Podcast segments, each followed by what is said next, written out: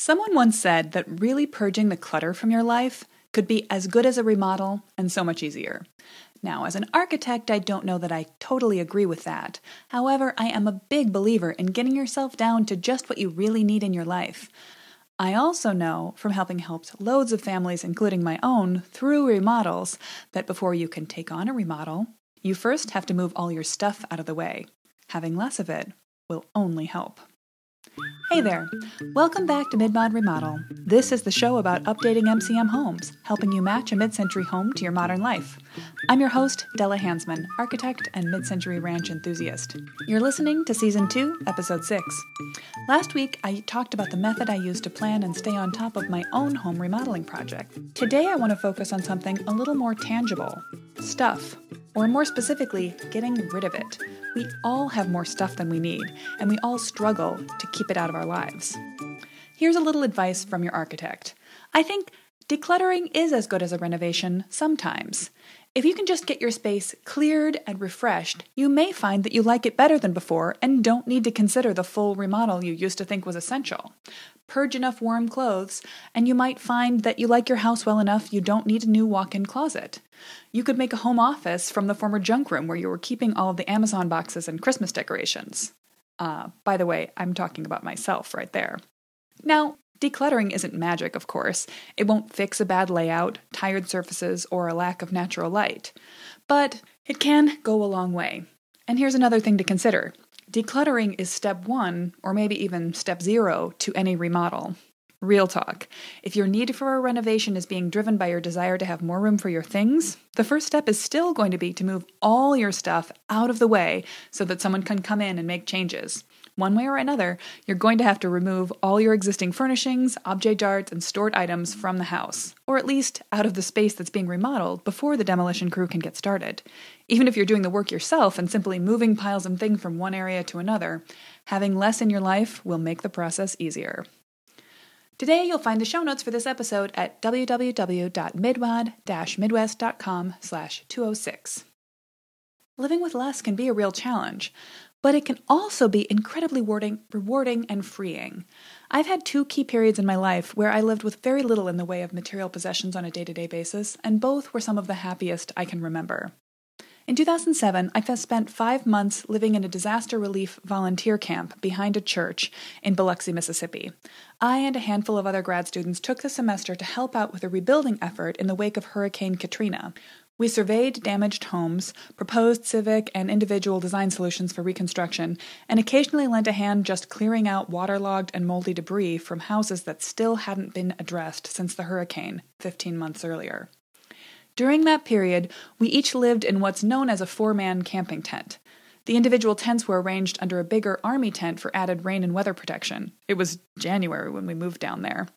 I set up an air mattress inside my tent on milk crates, unpacked my backpack onto a set of broken shelves, snagged a cut off log for a bedside table, and settled in for the duration.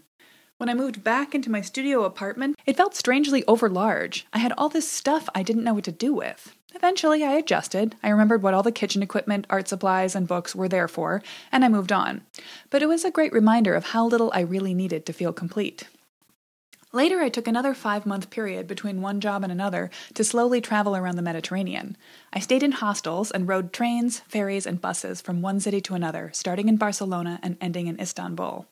Everything I needed fit into a backpack and weighed about 20 pounds. I had a ready supply of books to read on my phone, a lightweight travel laptop let me stay in touch with my family, and an old fashioned sketchbook kept me grounded. I had a few changes of clothes and a spare pair of sturdy walking shoes. That was pretty much it. Again, I didn't totally divest myself of the rest of my stuff. My worldly goods were neatly stacked and waiting for me, in boxes against the wall of a storage unit in rural Wisconsin. I was very happy to come home to my inherited sofa, thrifted dining set, and all of my books. But what that kind of lightweight travel reminded me is that none of my things are what define who I am or make me truly happy. Now, there's an efficiency proverb known as Parkinson's Law, which states that work expands to fill the time available for its completion. Basically, if you sit down and tell yourself you've got all day to do something, it'll probably take you all day to do it. But if you only allow yourself two hours, you might be able to do the same task in that amount of time. Similarly, we tend to fill up our available space with stuff. Now that I live in a three bedroom ranch, I have way more stuff than I need. I have the freedom and space to hang on to cardboard boxes that I might reuse someday, accumulate tools galore and construction debris that might come in handy, and to let my clothes build up in generous closet space. I know what's happening, and I'm not always the best at stopping it. I'm sure you feel the same way. Plus, for those of us who love vintage and mid century modern supplies, we have an additional source of stuff. All the sweet vintage store and yard sale finds that are always tempting us to bring them home, fix them up, later. So, what can we do about this? Now, the woman who said that a declutter is as good as a remodel is named Marla Cilley, better known as Fly Lady. I'll come back to her in a minute. I don't actually always agree on her with this because, as a designer, I almost always see ways that we can improve layouts, add light and functionality to a space with a remodel. Things that mean we can really benefit from making that additional change. However, I totally agree that sometimes a declutter is as good as an addition. We have been primed as Americans to think that bigger is better in nearly every regard. But often that's just not true. Sometimes just rearranging the space inside our house is what we need to make it work better. We don't need any more space if we don't have too much stuff. Another piece of excellent Marla Cilley advice is purge before you organize. In other words, you can't organize clutter. You have to get rid of the things you don't need or love before you can create a good system for storing, accessing, and enjoying the things you really do want in your life. Now, it's all well and good for me to just cheerily tell you, cheerily tell you declutter, get rid of things. That's easier said than done. So let's focus on a couple of specific examples. One of the reasons you likely want to remodel is to change your kitchen. Now, you might be saying, Oh my God, I can't cook another meal in this kitchen where there is no room for my food or extra equipment. You can make space for yourself with a declutter. I guarantee there are some things in your kitchen right now that don't need to be there. So, here are two pretty easy exercises. First, take everything off of your kitchen counter. Give it a good scrub. Before you put things back, make sure you use and need those things out every day. If you don't, find another spot for them. Consider if you didn't look at all those things every day, and if they weren't taking up half the space of your counter, the kitchen would feel bigger. Conversely, go deep. Dig out the back of your cabinets. Does all that stuff really belong there? Do you even use it? There are probably some expired food things, or a neat gadget you never actually use give some of it away. Or consider demoting those things that you use only seasonally, for Thanksgiving and Christmas, for example, out of your kitchen. Get a big Rubbermaid bin, put those things on a shelf in the basement. Boom! You just made your kitchen bigger. Now, that doesn't mean you made your kitchen perfect. It may still have layout issues, worn finishes, appliances that need replacing, and more. But when you think about planning a remodel, you might not actually need to make your kitchen bigger to make it better. Once you've done a thorough declutter, you can take a more realistic view of what really needs to be changed. Ditto a master suite. Maybe you're just dying for a master suite edition because you don't have nearly enough space for all your and your partner's clothes and things. Consider splitting your clothes by season. Here in Wisconsin, anyway, I pretty much guarantee I won't be needing my shorts and sandals for another few months at least.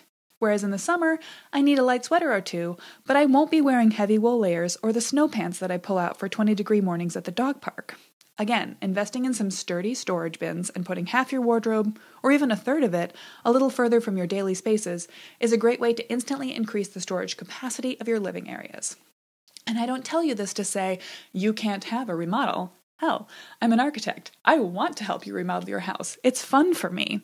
But I want people to be able to focus on the areas of a remodel that will really make their life joyful rather than trying to solve a pain point of, I don't have enough room for my stuff, when they could be focusing on beautiful finishes, emphasizing mid century details, or the most essential parts of their day in their home. So let's talk about a couple of decluttering theories you may or may not have heard of and be a fan of Marie Kondo. I love her philosophy, but I think her promise that you can sort your whole life, purge the unnecessary, and then never deal with clutter again is either a ridiculous oversell or maybe just a mismatch of clutter cultures. I went through and did a Kondo style purge of my home back in 2015 or so, and guess what? I have clutter in my life again. But I also have less of my old college paperwork, childhood paraphernalia, and books I'll never read again. So, thanks, Marie. There's an alternate system I actually prefer for thinking about decluttering in my own life, It's known as the Fly Lady system, and it's designed by Marla Cilley, who I mentioned earlier. You can find it online at flylady.net, and when you go there, you will see that it is an incredibly old school website. But the principles of it are so universal that I find them to be really practical for myself today. She talks about breaking down your house into zones and approaching each zone on a monthly basis. She recommends you spend just 15 minutes a day working in each of those areas, one at a time. It's her methodology for keeping your house clutter free and shiny clean. It really works. But what I wanted to talk about today are her philosophies of actually decluttering. As she says, before you must purge before you organize. So she starts by helping people get rid of extra stuff. My favorite of her decluttering tasks is the 27 fling. It's simple. Set a timer, grab a bag, and find 27 things to literally throw away. Do it in 15 minutes. If you feel motivated and enthusiastic, grab another bag and find 27 things to give away as well. I guarantee you can make this happen, and I challenge you to try it. In fact, if you're anything like me, if you haven't done this in a while, you can go into your bathroom and find 27 things to get rid of out of the drawers and cabinets right now. If you're more of a Marie Kondo fan, you can do the same exercise. Simply pick up every tube of nearly empty sunscreen and ask yourself, does it spark joy? Whatever your method, clearing some of that extra clutter out of your life will leave you feeling clearer, fresher, and ready to enjoy your house right now and plan for the future. Speaking of planning for that future, if you are planning a remodel soon for your mid century home, or even if you're in the middle of one and feeling a little lost, I know that you're probably struggling to clarify, focus, and explain how you want to perfect your mid century home.